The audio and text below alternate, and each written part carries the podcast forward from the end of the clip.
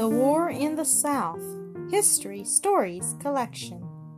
Early in the Revolutionary War, British vessels made an attack on Charleston, South Carolina, 1776. But Colonel Moultrie, from his rude fort of palmetto logs, gave them such a welcome that they were glad to get away, and for two years the British gave the southern colonies little trouble. But in 1778, another British army captured Savannah, Georgia. In 1870, the city of Charleston, South Carolina, with General Lincoln's entire army, surrendered to Cornwallis. Congress hastened General Gates to the south to check the British, but Cornwallis surprised Gates and cut his army to pieces near Camden. Nathanael Greene, the Quaker general, Washington now chose Nathaniel Greene, the Quaker general, to go south, take command of the Ar- American army, and to watch Cornwallis, who had just defeated Gates. Greene was born in Roger Williams' old colony and was ten years younger than Washington. His father was a farmer, a miner, and a blacksmith on weekdays, and a Quaker preacher on Sundays. As a boy, Nathaniel had plenty of hard work to do, and at thirteen could only read, write, and cipher. But he was hungry for more knowledge and began to study Latin, mathematics, philosophy, and history. Besides, he made errand toys and sold them to buy books. His family got into a lawsuit, and Nathaniel took up the study of law. He was called the learned blacksmith. When Greene saw that King George was likely to force the Americans to fight, he joined the militia and went to Boston to buy a musket, a very unusual thing for a man in Quaker dress to do. He hid the gun in his wagon. There he watched General Gage drilling British soldiers. He persuaded one of them to go with him to drill his company of minutemen. When the stirring news from Lexington reached him, Greene was among the first to start for Boston, and there Washington found him when he arrived to take command of the army. Greene was made one of Washington's generals and followed his great commander till Washington sent him to the south to win back that part of the country from Cornwallis. He found only a small army in North Carolina, but he knew the Southern men would fight if they had a chance, for the backwoodsmen had just killed or captured 1,000 British soldiers at King's Mountain. Besides, he had some of the bravest and ablest leaders in America to help him, among them Daniel Morgan, Francis Marion, William Washington, a cousin of General Washington, Henry Lee, called Light Horse Harry, and Thomas Sumter. Greene divided his army into two parts. He took 1,000 men and marched into northeastern South Carolina, where Marion and Lee with small bands of cavalry stole upon the British outposts. In broad daylight, they charged pell mell, pell mell into Georgetown, captured the officer in command there, and got safely away before the British were over their fright. Greene sent General Morgan and Colonel William Washington with 900 men into northwestern South Carolina to threaten some British posts and to encourage the patriots in the mountains. Very shortly after this, Washington and his cavalry swooped down on a party of British soldiers and captured 250 of them. Cornwallis was now thoroughly roused and resolved to put an end to such events. He therefore ordered his favorite cavalry officer, Colonel Tarleton, to take 1,100 picked soldiers and capture Morgan and his men. Saratoga. His men did such splendid fighting that Burgoyne said to Morgan, Sir, you command the finest regiment in the world. Fighting in the woods of America, such a man was likely to be a match for any British officer. When Morgan heard of Tarleton's approach, he retreated to a good place for fighting, called the Cowpens. On the top of a long rising slope, he placed the Continental troops, men trained to fight. In the rear, he hid Colonel Washington and his cavalrymen.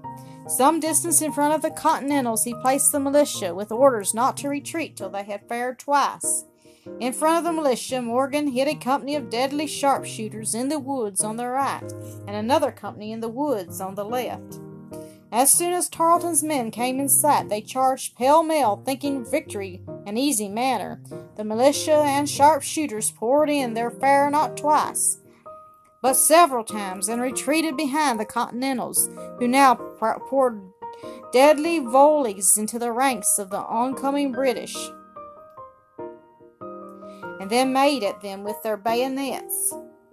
Just at this moment, Colonel Washington's cavalry dashed out and struck the right flank of the Redcoats.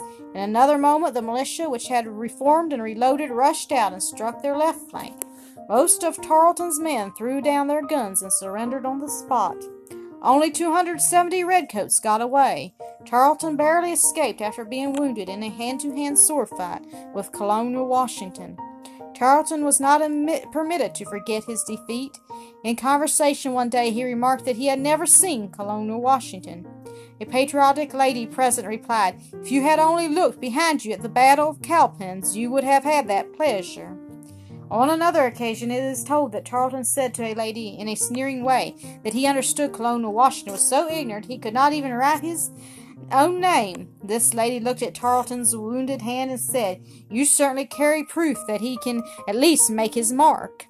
The defeat of Tarleton at the Cowpen, Cowpens roused Cornwallis. He destroyed all his heavy baggage and started in hot haste after Morgan. But Morgan knew a thing or two and marched for the fords of the Catawba River as soon as the battle was over.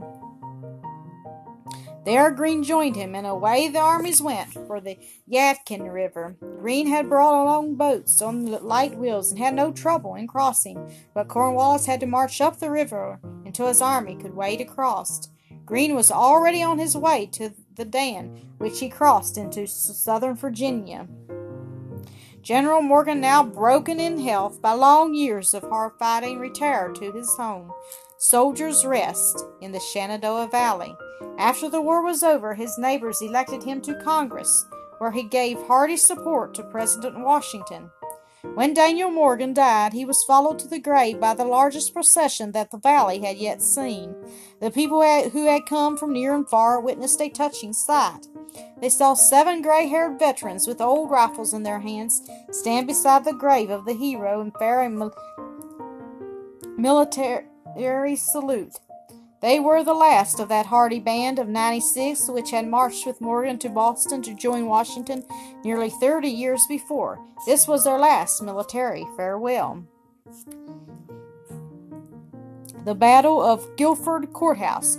General Greene won a victory by retreating. He and his army were still among friends, and his army was growing. Cornwallis was hundreds of miles from his supplies and from reinforcements. After a few weeks, Greene crossed back into North Carolina and fiercely attacked Cornwallis at Guilford Courthouse and killed or wounded one fourth of his army.